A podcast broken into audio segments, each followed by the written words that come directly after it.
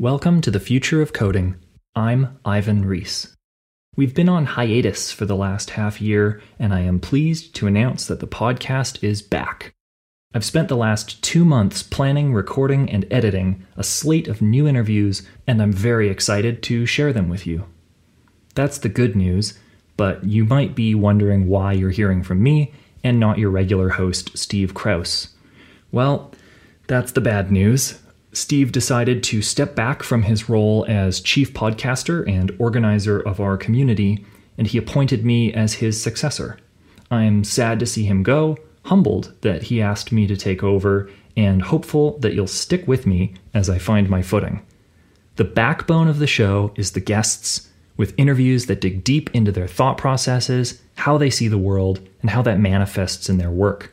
I want to continue the tradition of highly technical discussions about computer science and tool making and broad exploration of things people do with these tools, whether that's science, the arts, or education.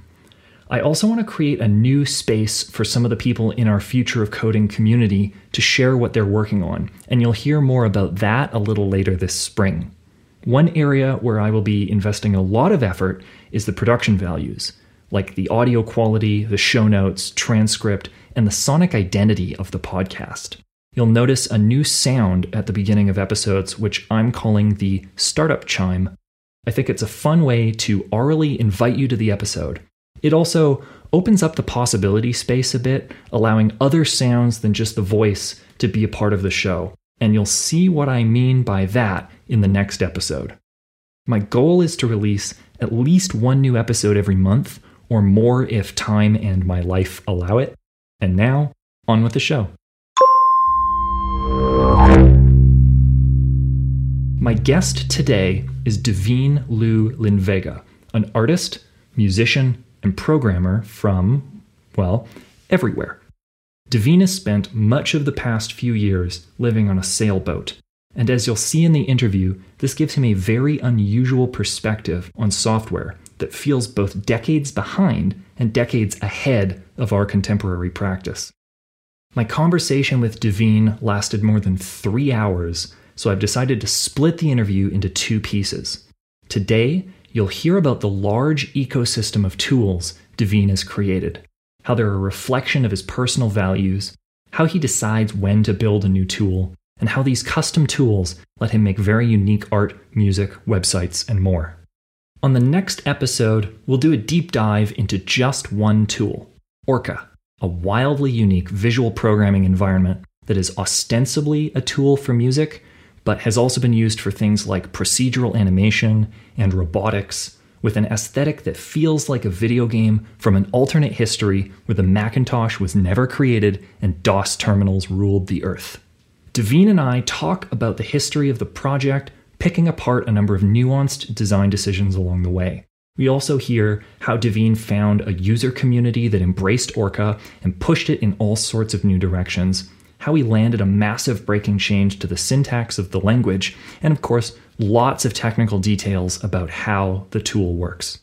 To start the discussion today, I asked Devine to explain how his work relates to his view of the world, and he responded that it's all about context throughout our conversation, you re- realize that while all of these little projects that I'm working on seem like different things, they're really not that different. Like the connecting thread that you'll find in in one and in the other, like it's what I usually call context. Um, I spend quite a lot of time just building tools that would allow me to share context. In most cases, in the work that other people do, if they had dedicated a tiny bit of time to share the context, that would make the things more understandable and exist as a part of something bigger because I hate consuming things as separate little planets. What I like is to get a better sense of the whole ecosystem of someone's reflection and also, you know, like you, your favorite musician, you look at, you listen to their music and you're like, wow, what kind of person could be behind this. And even if the artist didn't decide to be truthful about who they are and what they do, even building some sort of narrative around their work, I find is a way that communicates some context that makes the work more enjoyable and also long lasting. I mean, we're people who think in stories, especially today with Twitter and Facebook and all these things that just try to take the context away from people's own personal websites into their own silos it's harder and harder to kind of like appreciate the full picture of the work. I'm glad that you mentioned people having their own websites because your website is fascinating as opposed to a lot of people who are doing work on the internet where these days for programmers the norm seems to be that you have a github pages website that has a couple of pages on it or a blog or something like that. Your website is more like a wiki but a wiki that only you get to edit which is a really interesting feeling for being invited to explore somebody's work. It's something that i'd love to see more of where like you're saying context. Each of your projects is presented as here's what this is. Here's why I made it, and then links to other projects that are used by this project or, or vice versa. You try to make the connective tissue between your work really visible. One of the things that you've made is your own system for, um, uh, like, how do you say this? Your own encoding of time like your own sort of calendar and your own clock and that sort of thing. I, I, I, I, was like, I know where this is going. Uh, yeah, yeah, yeah. I think a lot of people see them and they're like, "Oh, this is too complicated." You know, like your mind just kind of like uh, erases them. But um, it's actually pretty, pretty clever. I, it's not a system I made up uh, for for Seville. It's just a oh. system, I, I, I found, which I was like, "Wow, somebody found something that is like made this some this thing that is just brilliant." I think it's it's maybe like 400 years old. Huh. Well, the, the, so I have two systems, right? I have a time system and a date system. So the date system is the alphanumeric thing. So it's like it breaks down the year in 26 periods of 26 months, I guess, of 14 days. So what you end up with is that you have from A to Z, and every letter of the alphabet is a month, and uh, you have 14 period like the days yeah that you can and I, I just found that it was like the best uh, scrum period or something like you, like you can start a project prototype it in two weeks you have some a working copy and uh, at the end of the letter you can decide well is it still worth you know bringing bringing on to the next month. I find just you can expect these months to be equally the same amount of days. Is a good way to pro- to to do work basically. Mm-hmm. That makes a lot of sense. Um, I I wouldn't have thought that it had that practical merit to it because here I am thinking like if I were going to adopt a system like that, it would be purely for the aesthetic reasons. It has a very different feeling from the Gregorian calendar. Yeah, that's usually not a good approach. The aesthetics of it can take you in, but you have to find a yeah a reason that would make sense in your workflow. For me, counting on my knuckles for the number of days in a month, I didn't find that super practical. And I'm not super tied to the lunar phases, so I guess I was like, well, maybe something more predictable would be would be neat, especially in the kind of work that I do, which I don't have a like weekends are not any different than weekdays. Yeah. Uh, I just found that was a really elegant system to work with. For the time, I think it's it's called the the Swatch time or something. You know, like the, hmm. there's a hmm. company like they make uh, watches and yeah, Swatch. Yeah. yeah, so the Swatch made a time system that is decimal. It's just very simple. Noon is 500 and 999 is midnight.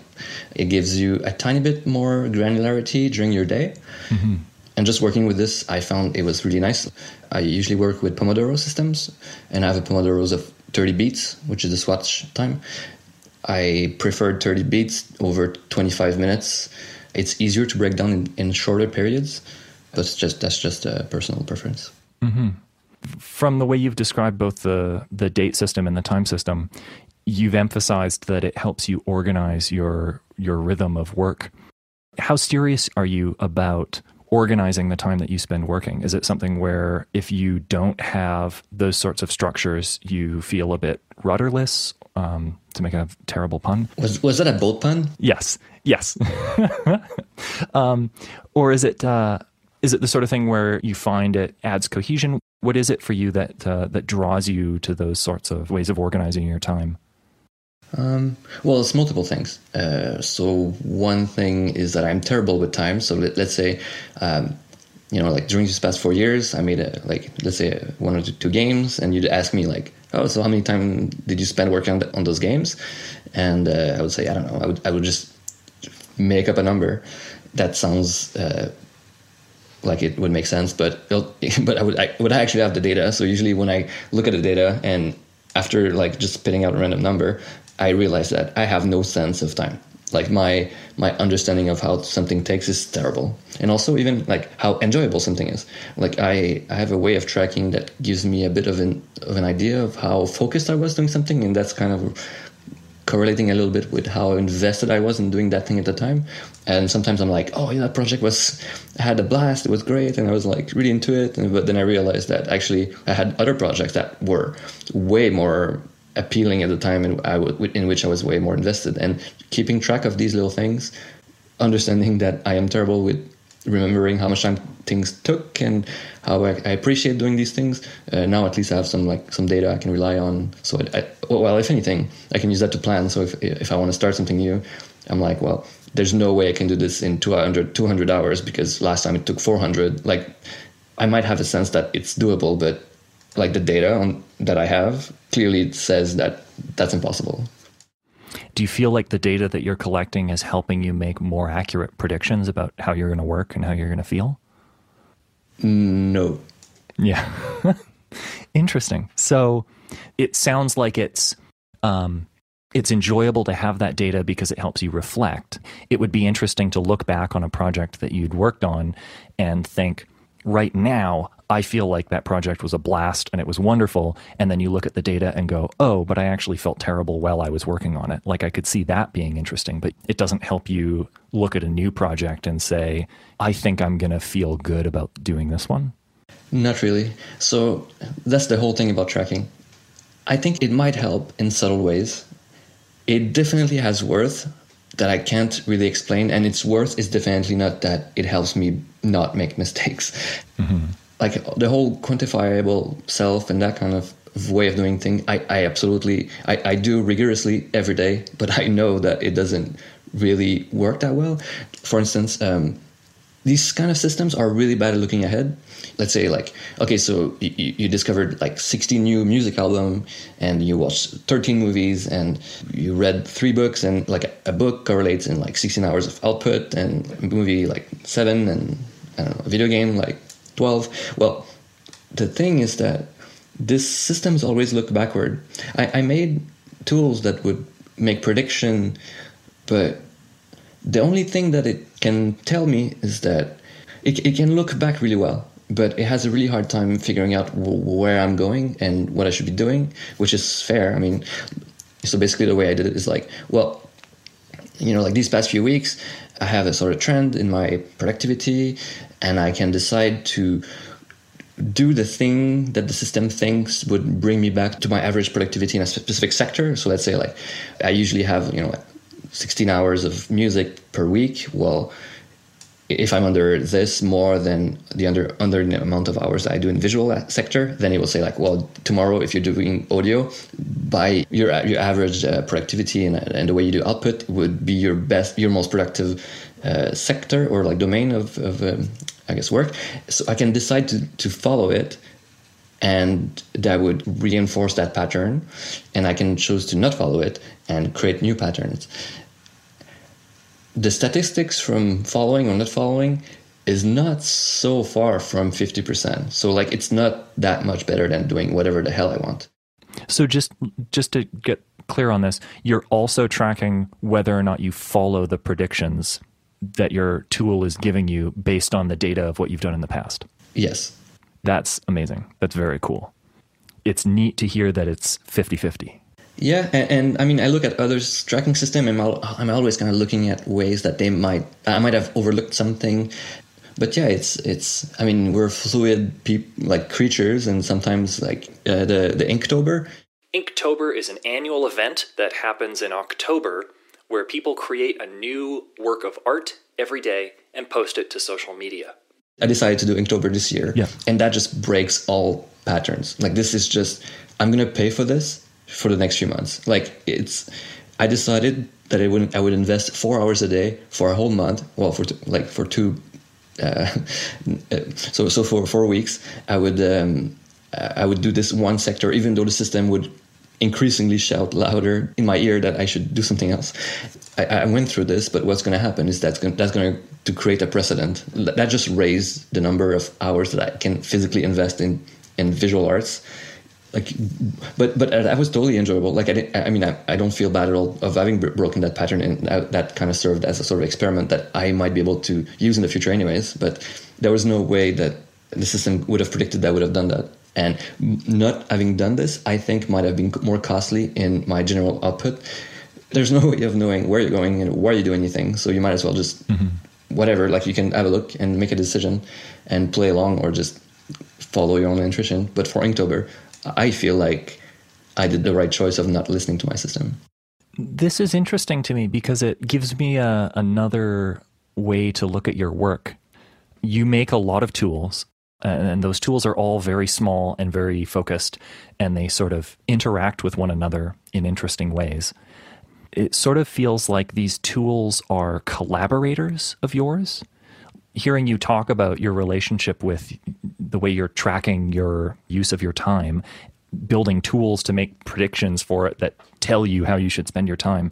To me that sounds a little bit like you're creating like a like another agent that you're collaborating with and that agent is very rudimentary and it's it's based sort of on like an echo of of what you've done in the past but it's still fulfilling some of the roles that you would get from say you know if you're in a band your bandmates are going to impose similar sort of constraints on how you should spend your time. Like they might say, you know, we have a gig coming up in a week and our set is terrible. We need to book a lot more time rehearsing over the next week.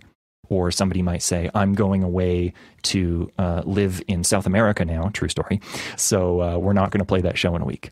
So those sorts of external forces imposing on what you are able to do in your creative process like that feels sort of similar to this. Is that how you relate to it? Is that what it feels like for you or is it something else? Well the wiki is a completely different tool than every other tool that i made but that one tool is kind of like a project manager like what this what you're describing. Like it's it's like oh yeah uh-huh you, you think you can do this in 200 hours? Well you have no antecedent of having being able to do that in this amount of hours so like why would you even? Mm-hmm. and and and in this it has this sort of like prescriptive uh, i don't know like uh, reminder. The other tools that i make usually i don't see them as collaborators. They're more like yeah they're just like tools. They're just there to get me someplace without with the least amount of friction that I, imaginable. And you don't relate to them in a way that sort of earlier in our conversation when I sort of said like the reason I would adopt an alternative system for for dates and times uh, would first of all be about the aesthetics of it. You sort of scoffed at that. Is it that you don't really like imprinting agency or imprinting sort of like a, a humanity on inanimate things? Oh no no, no. I, I absolutely love anthropomorphizing things, mm-hmm. especially the, the, ecosystem that we create as Hundred Rabbits. We we've given like little character faces to all the apps that we made, and that just reinforced this sort of like personality that the software might have. When I look at Ronin, I, I, I see the character that's kind of like uh, a bit uh, dreamy and lost and, and kind of like hazy little creature. But the orca is more like a trickster and also like a sharper kind of thing. And, and, but but but my website, I don't have this sort of attachment to it. It's more, I guess I'm I'm part of it and it of me kind of thing. So it, it's more like it doesn't, it doesn't feel like an external force. It's more like uh, like a mirror. Uh, yeah, like maybe the mirror in in in uh, Snow White, I guess. I do my own sorts of time tracking just for tracking my hours for my job. And when I look at how I've spent my time, it feels a little bit like looking in a compost bucket. Like these are all the, you know, the remnants of the things that I've been eating over the last day or two.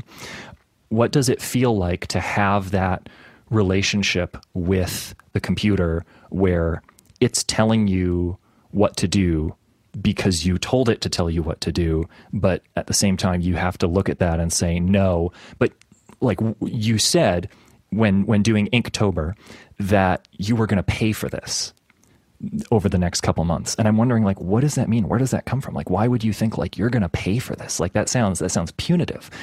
Where's that where's that feeling of punishment coming from? All right. So if we look at, okay so for audio for instance let, so let's say well you write music as well i think so mm-hmm. you know for me music is like the best music i get from holding off making music like the like the it has a sort of like a, a really strong like the best music I've written, I've written after not making music f- for as long as I could. So like, if I gave in every single day to writing music, I would have a poor output, poor general output, compared to if I I have an idea, but I just let it ferment in my head for as long as I could, and then when I'm I just feel like I'm ready to burst, then I actually do it, and then I I found the most focused, productive mo- periods that I had, especially for music, because this this this sector for me is kind of unique in that sense, has been after like holding out for as long as I could. Visual, so for the Inktober, usually, I usually draw a little, a few times a year, and that is it. But I, I st- like, so my impression of visual arts is that you don't really ex- explicitly need to be doing it every single day to get better. I might not draw for two months, but the next time, two months later, I draw. Surprisingly, I feel like I've improved. It could be from my eye having gotten worse and my appreciation of things gotten uh, more accessible. But no, like after a while, just looking back, I feel like no, I, there's definitely was an improvement, but I feel like it came from other sources than actual direct drawing. And if I start to cheat these patterns that I have, like if I just decided, you know, like let's forget that I need to hold off writing music to actually get good workout, and I'll just spend an hour making music every single day which I tried, it took me a while to recover to be able to write music of a good enough quality again. and and for Inktober, my fear is that this would extinguish the already small flame that I have that makes me draw in the first place by just like draining it dry. I feel exactly the same way about the music that I make. And also the programming that I do. When I need to do programming that is not just bugs that need to be fixed or features that need to be implemented, but you know, difficult design work that needs to be done or abstractions are not what they should be and I need to come up with a, a unifying concept. That kind of work is very similar to how I feel about making music, and which is exactly what you've described. There's only so much of a flame that I have for it. It's very easy to extinguish that, and it takes a while to rekindle. Do you also feel that about your programming, or is the way that you relate to programming different yet again? Yeah, the way I relate with programming is different. I can do endless maintenance, so I use that. Actually, I found that a way, a good way to hack music writing. Okay, actually, I guess that's a good way of hacking anything. is I noticed that I have endless patience for for maintenance. So the more I can offload into the maintenance sphere, the more I can kind of like sneak in a bit of music, a bit of visual arts into my my, my things, and, and that's a that's a like a fancy way of saying that somehow automating boring things is actually efficient. Like I don't think I would have been able to get through Inktober by sheer investment of time in drawing. After five days, I was already done. I was like, that's it. There's no way I'm going to be able to keep moving forward with drawing. I had to offload a bit of the visual tasks into the maintenance thing. So, what I started to do is I, I made a tiny tool to do the Inktober. It was just a drawing tool, and like, you don't need much, right, for a drawing tool. It was just like 100 lines of code. But every single day, I found when I went to bed, I thought of both my illustration and a technique that I would want to use. What I did is usually I would make a tool designed specifically for that technique, so I could draw that picture, and just just the shifting, the sort of like the, the mindset from uh, maintenance to drawing and back and forth allowed me to survive throughout the month because otherwise, from just drawing, I would have run out of the juice from the beginning.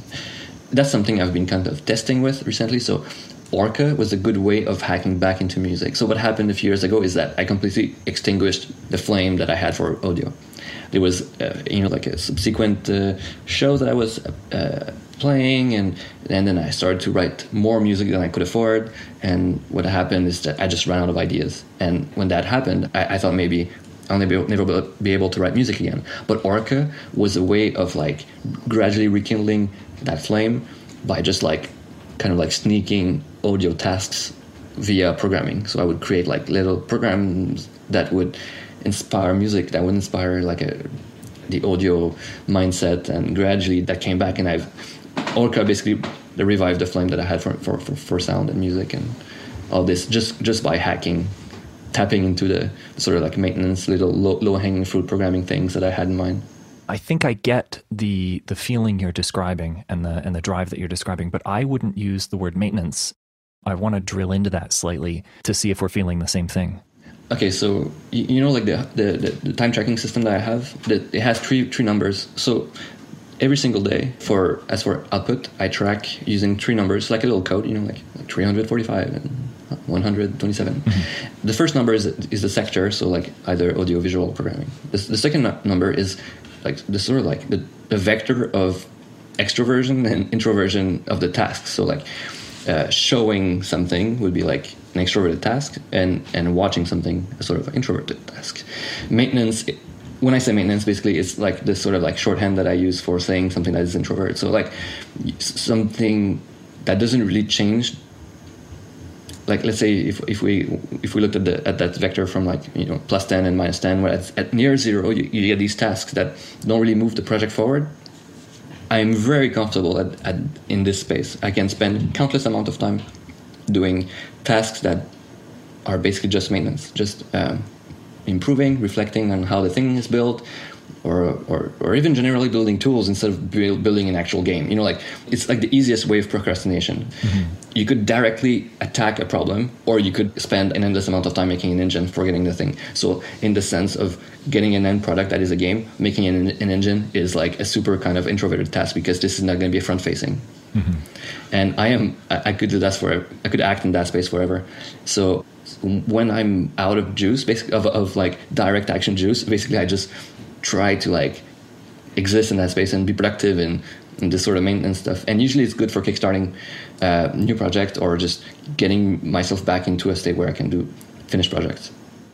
Are there kinds of programming that you have to do that don't feel like maintenance? And if so, what kinds of programming are that?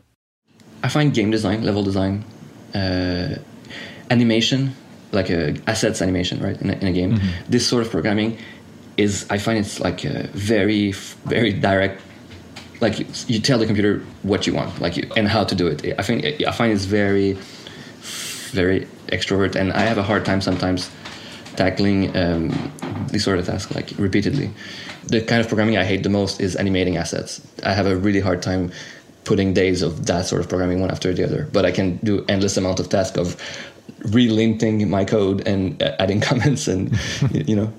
Yeah, and and you know fixing up names or exactly yeah. reorganizing things. Yeah, and so you say animating and other asset creation.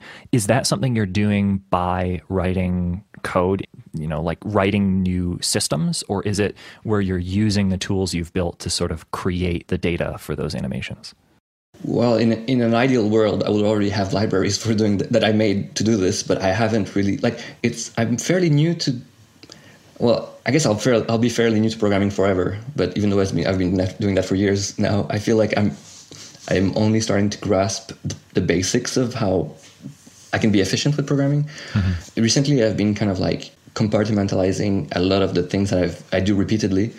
It hasn't really reached that that's kind of stuff yet. You know, like I still do all the animation by hand for uh, moving assets around and and that kills me. Yeah. But but right now I'm kind of like refactoring two games that I want to release, and this really like this is the last time I'm doing this. Mm-hmm. it's the last time I'm doing this by hand. That means then you now have the the impulse to make better tools so that you don't have to do as much of it by hand the next time you're doing this.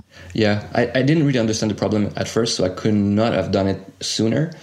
I'm usually 10 years behind common practices. So I don't know, I guess uh, I would be like 2009. I don't know where JavaScript was at the time, but that's pretty much where I'm at now. Yeah. You have good company there in me because I've, I've, sort of looked at what JavaScript has done over the past decade and said no thanks. So, classes, really? You can do that? like, yeah, I, yeah. I, my code still looks like a, I don't know. It hasn't really changed much, I guess.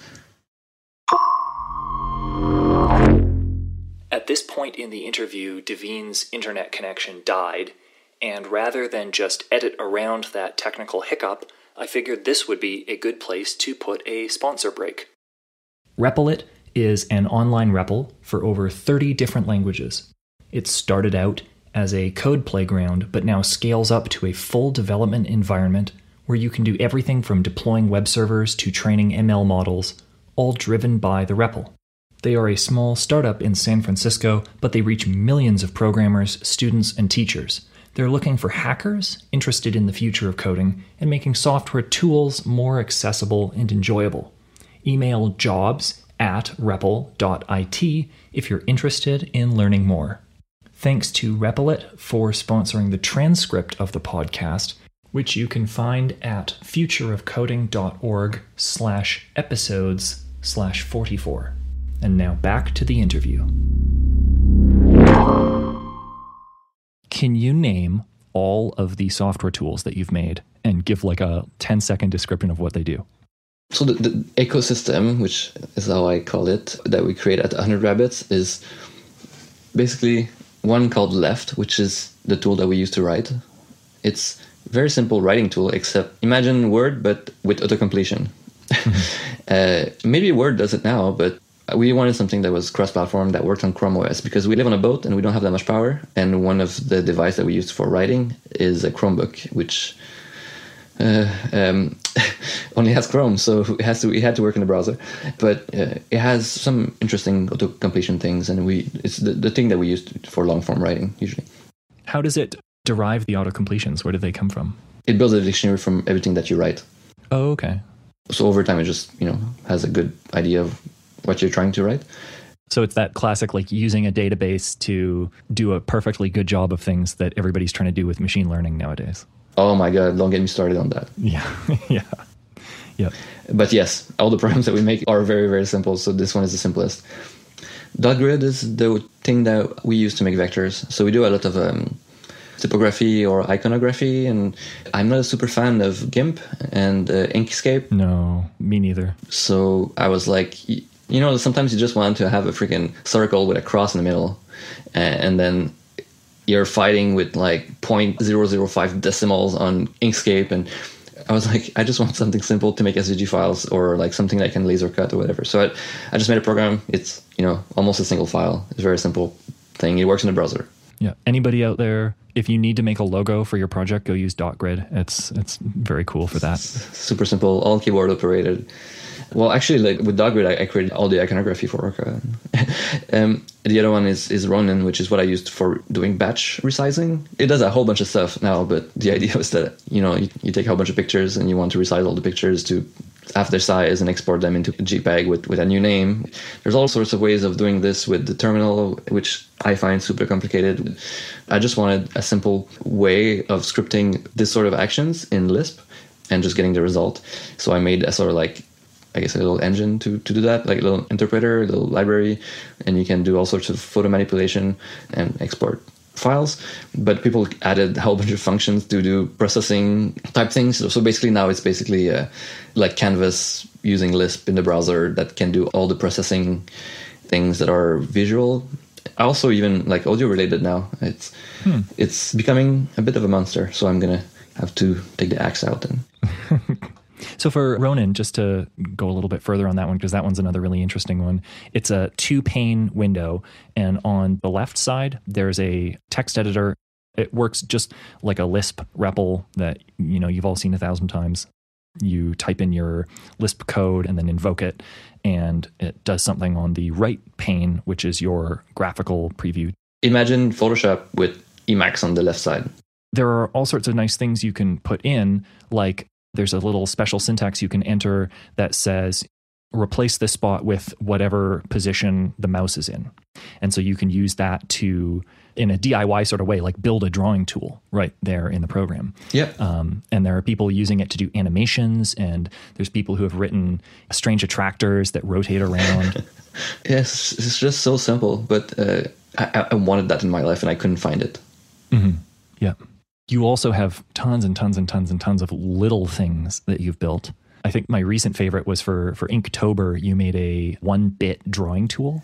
Yeah, well, I had just uh, transitioned to Linux from OS X, and uh, well, I had been using Photoshop in a while for quite a while now because well, when you're sailing and you don't have access to internet, when your drawing tool and resizing tool breaks because you don't have internet access, that becomes kind of a problem. So we decided to ditch all DRM mm-hmm. bullshit. Mm-hmm. But then I was like, okay, so I have to draw. I just want to draw like something really simple. So I was looking up online, you know, like something that is web based that just lets me draw something kind of like paint basically because I didn't really need much more, but I really wanted halftone. So that was like that's where I started. I was like, well, I don't want colors, but I do want different weights of halftone. And uh, well, there wasn't really much out there. I'm not super comfortable with OpenGL or SDL, and, and I was like, well, I know Canvas, so I'm just going to build in Canvas, and and I was afraid that it would take a lot of memory. You know, like sometimes you, web tools like Ugh, it's going to kill my battery or whatever. Mm-hmm. But the way I implemented it turns out it takes less power than using GIMP. So that was a win. And so I did my whole month using this little tool that I made that is a single file. I think it's like 180 lines of code. And just to help people picture it, the aesthetic of the images that it creates is very similar to what you'd get using something like MacPaint on an old black and white Mac from the 80s. Yes. It's a white canvas, and your only operations are to turn individual pixels black. There's no anti aliasing. There are tools for drawing straight lines. There's an eraser, and then there's a tool for putting in just individual black pixels. What what else do you need? Yeah, like like well, uh, uh, but then the thing that I loved is you you built that tool and you started doing some drawings with it, and then you thought, you know what I need is I need to build a little 3D engine for like like laying out the scene of the thing I'm going to draw. And so it's like on the one hand it's this throwback to the black and white 80s drawing apps of yore, but on the other hand it's like I'm going to make a 3D engine when I saw that, I just like almost fell out of my chair because it's it's such a beautiful synthesis of simplicity that takes you back to some of the roots of computing, but at the same time you have everything that's happened since the 80s to draw on. And so you know when something like a 3D engine is the right tool for the job. By this point, it's not hard to make something like that yeah how, how lucky are we that we can do this? You know like yeah. while i was working on this every day i was like surprised. I was like how is this possible that i can you know like in the morning i'm like i really want to do this i really want to do x and you can actually do it? Like if if you if you live in on os x and windows your whole life you kind of missed you, you you missed this whole way of doing computing where actually building the thing that you need the, the specific thing that will that will get the job done with absolutely no friction it's not that far out of reach. Yeah. I I lived outside of this sphere for the longest time, but now I'm like, if something gives me any kind of friction, I know I can turn and just rebuild it because there's a, a massive amount of really clever people that addressed these problems before. So like, you can kind of draw on this and pick and choose the parts that you want, and actually begin to experience modular computing. And not to derail it, but I think that's where the people who are the staunchest critics of JavaScript are kind of missing the the bigger picture. Like a lot of these tools you build, you build them in JavaScript to run in the browser. What you get in exchange for doing that is sure you have to use JavaScript, which is, you know, it has some storied history to it and it's it's not the most elegant language by a long stretch, but you get the whole web platform. You get Canvas, you get CSS if you need that you have WebGL if you need that, you have web audio, MIDI, VR. Now, those standards are created to be portable. The browser vendors are pulling just insane levels of optimization to make sure that you can write all sorts of malformed, badly organized code and have it not destroy the battery on the computer of everybody who's running it. So, with a little bit of know how, you can build yourself exactly the tool that you want using this web platform. And it's such a tremendously powerful point of leverage that if you turn your nose up at JavaScript, you are also missing out on that on that leverage. Yes. I think JavaScript is the perfect way to invite you in that sort of place where you can feel empowered by the tools. On the other hand, I mean, I absolutely love JavaScript, and I, I am on the side of the people who I mean, I find the language is beautiful. What you can do with it is great. Sure, people will always ra- raise the Wat video and be like, oh, like how can you work with things like this? This doesn't apply to my everyday life. Like doing these edge case, in, you have to ex- act- actively look for them. Especially in my case, since I build really simple things. Yeah, or you can use a transpiler. Like if you need types, use PureScript, use you know TypeScript, something like that yeah but but all of this is something that i'm i'm trying to phase out of my like i mean i have no problem with javascript as a language and i wish it was easier to spin outside of the browser ecosystems yeah. i have friends who work at google on the canvas uh, implementation and when you go there you realize that my ease of being able to tap into all this sort of these different, different technologies to make this these tools really quickly relies on incredibly powerful machines that I don't have access to, and I, am basically at the mercy of Google for anything web media and Firefox and these handful of browsers to create the things that I do now, which is something I don't really like. You know, like building Chrome is a massive yeah thing. I don't have the, the, the hardware here to do this, and in the future, I'm hoping to actually like one of my the things that I'm really thinking about these days is like I'd never want to have a stronger computer than what I have today. There's no reason I shouldn't be able to do what I want with the things that I have today. Walking that treadmill of like thinking that I need stronger computer to do more things. I think computing kind of like capped in the 80s and we are like just like nothing really improved. So there's no reason to for me right now the, for the the few basic things that I need computers for, I don't see why I should want to keep getting more processing power. So what what I, what I want to do now is like gradually learn how to go a little bit deeper and build the things on a smaller stack of technologies. One of my big hobby right now is just how can I make everything run on Scheme or run on Vanilla C yeah, just kind of like get away from this thing that invited me in and that taught me about programming a little bit and that taught me about how I can feel empowered by computers. But now I also want to be independent from a lot of the things that I find are destroying destroying the environment right now, or like this sort of like treadmill of disposable electronics. Yeah. I would love to be able to just keep on using disused or like um, secondhand computers and just keep doing the things I like to do with them without having to really like constantly keep up with the updates of Chrome yeah. and so on.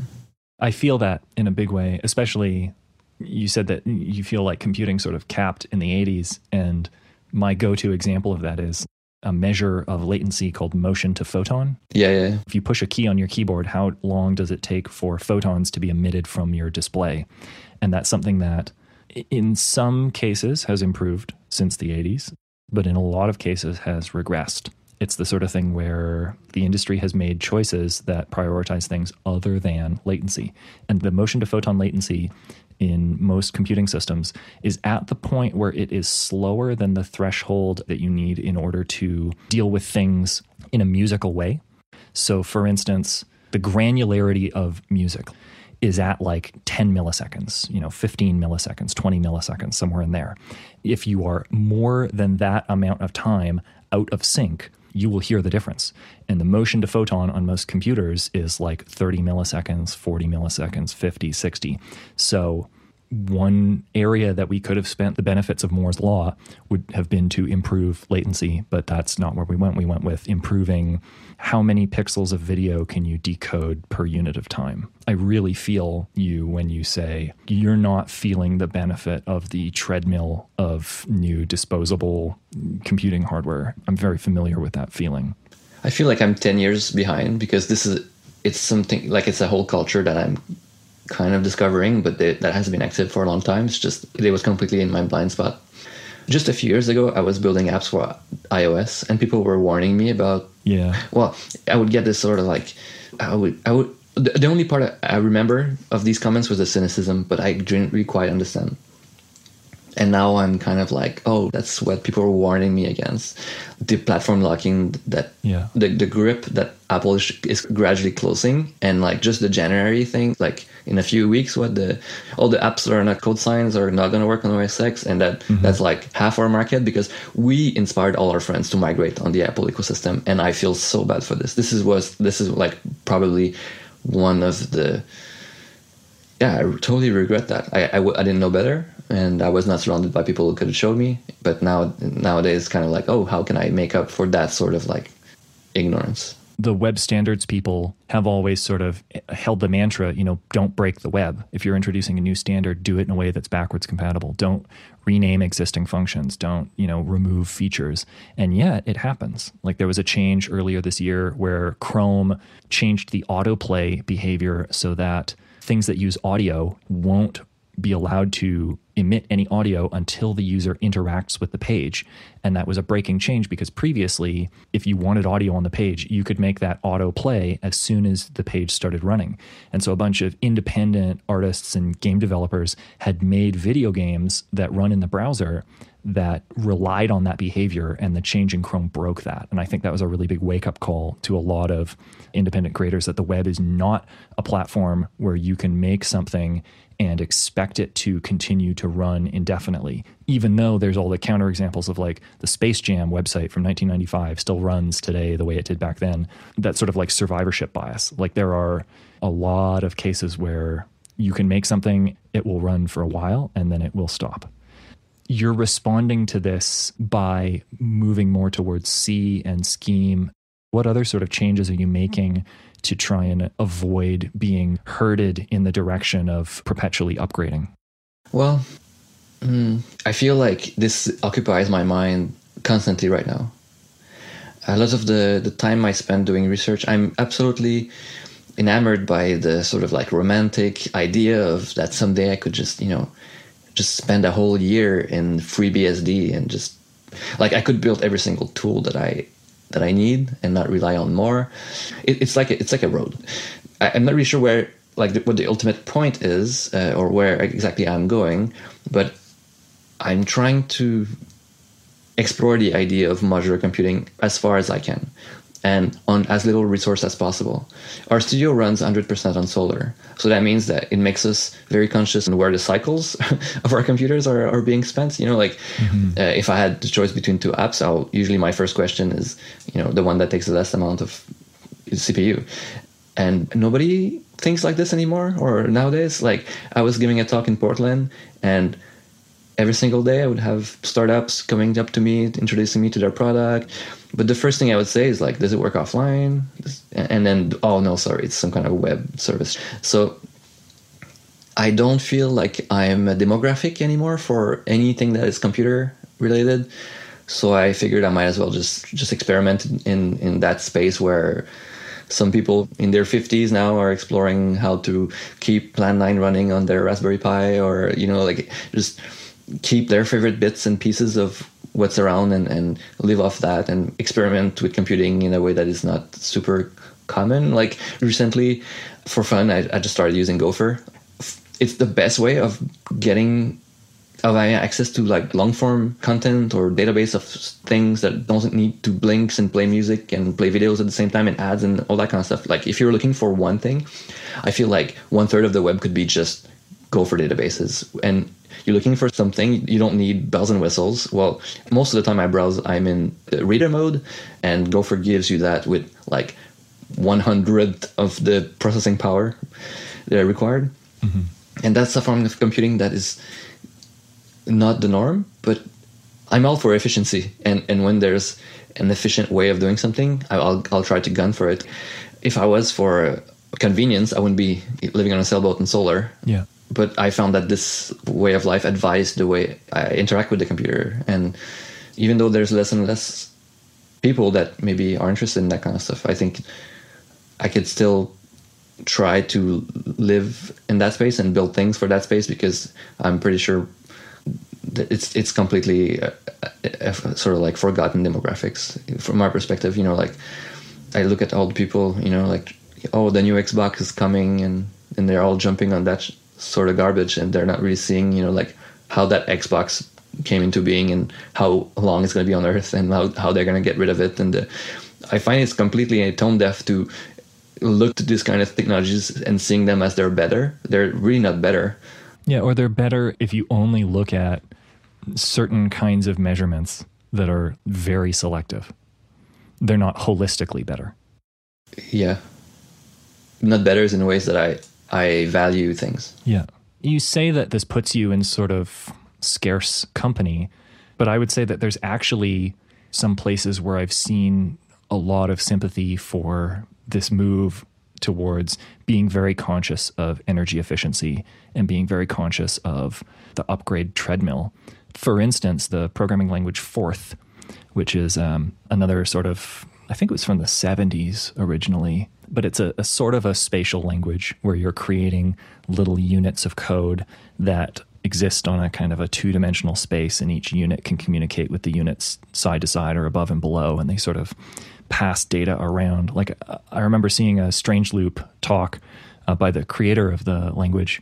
You have to put that in the podcast links. I would love to watch this. Oh, yeah, it'll be in the podcast links. Yeah. Uh, you know what? Actually, I'll just Google it now and then edit out the sound of me Googling it. Forth programming language. Uh, Forth. Yeah, so Forth, um, created by Chuck Moore.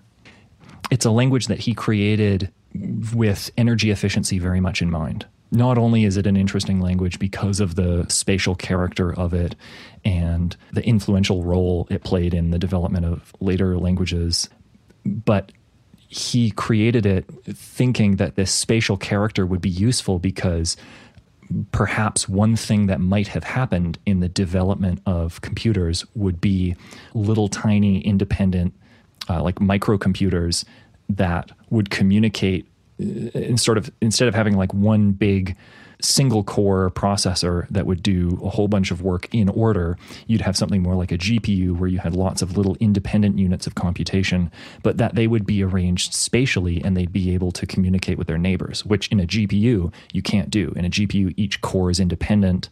Yeah, I think Inferno works like that, right? What is Inferno? Oh, it's um, well, it's an operating system, but I think Inferno has some ties with Plan 9, but also I've seen this sort of like physical computing models. Also, like there's a Lisp OS called ChrysaLisp, and also I think it's designed to work on multiple cores that are spatially organized because on its documentation there's like mat- like matrix of computers talking to each other and the os kind of like takes that for granted take takes that in consideration yeah or there's like um uh, i think its name's dave adley his name is Dave Ackley. He had a programming model that was designed for resiliency and it was also spatial and it was sort of like each unit in the program would try and build up the units around it and so if some of the units were destroyed because you know this is executing in an environment where that might happen there might be some you know physical damage or something like that this is a programming model that would sort of work around that because part of the model is you're not just sending data over to your neighbor expecting it to be there, but you're handling the case where your neighbor doesn't exist and you need to sort of build them from nothing. And so it sort of makes the code into like this sort of self replicating, self perpetuating model. That's so cool. I love. I, I, I actually I'm really excited to look up Forth and how they plan for efficiency of energy, and I'm also interested in how these other languages plan for resilience. Actually, that's things I'm not really seeing a lot or exposed to. I'll put that strange loop talk in the show notes because he goes into a good explanation of like I think he was aiming for something like uh, what was it? Like he wanted the execution to be like so many picojoules per um, clock cycle or something like that. Like the idea was to make computing happen at many thousandths of the amount of energy that it would take to run a an x86 CPU or something like that. And unfortunately, I don't think it works.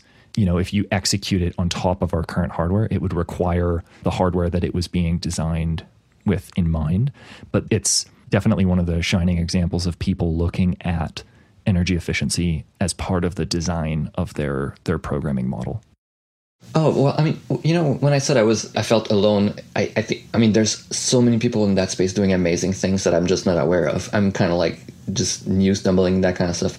I don't want to say that I've, you know, covered the whole area. There's definitely all that kind of stuff I still have to find. It's just me myself, my own experience in, in that sphere. I found that, I mean, there's a few people here and there, and when I look on their website, it really feel like it's really hard to reach them outside of the mainstream. Yeah. Uh, it's definitely not something that Microsoft or, or Google are saying like this is our vision for the future. Yeah, that's what I mean. it's they're being uh, left out of where things are going. And that brings us to the end of the interview for today. Be sure to stay tuned for part two of my discussion with Devine Lu Linvega where we go very, very deep into his Orca spatial programming environment. It's super weird and very interesting. I've got a couple of quick things to point you to before I conclude the episode today.